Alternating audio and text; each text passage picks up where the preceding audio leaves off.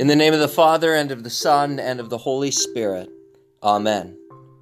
Today is Tuesday, April 7th, in Holy Week. Let us pray.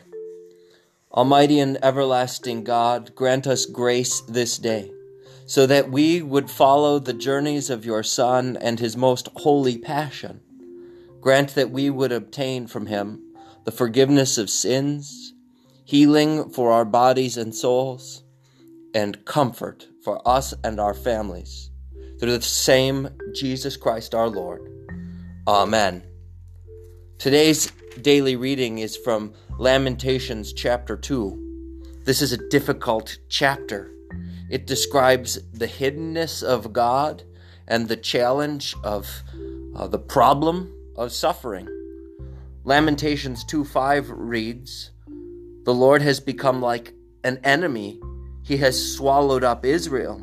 He has swallowed up all its palaces. He has laid in ruins its strongholds.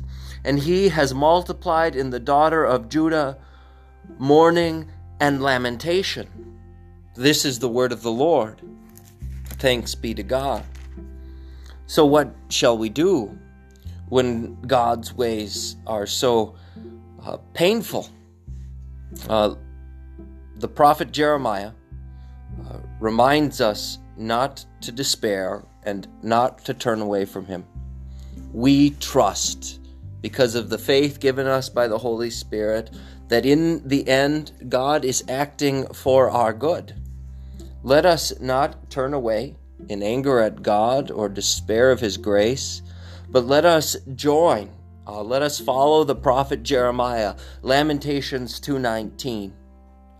Arise, cry out in the night, at the beginning of the night watches.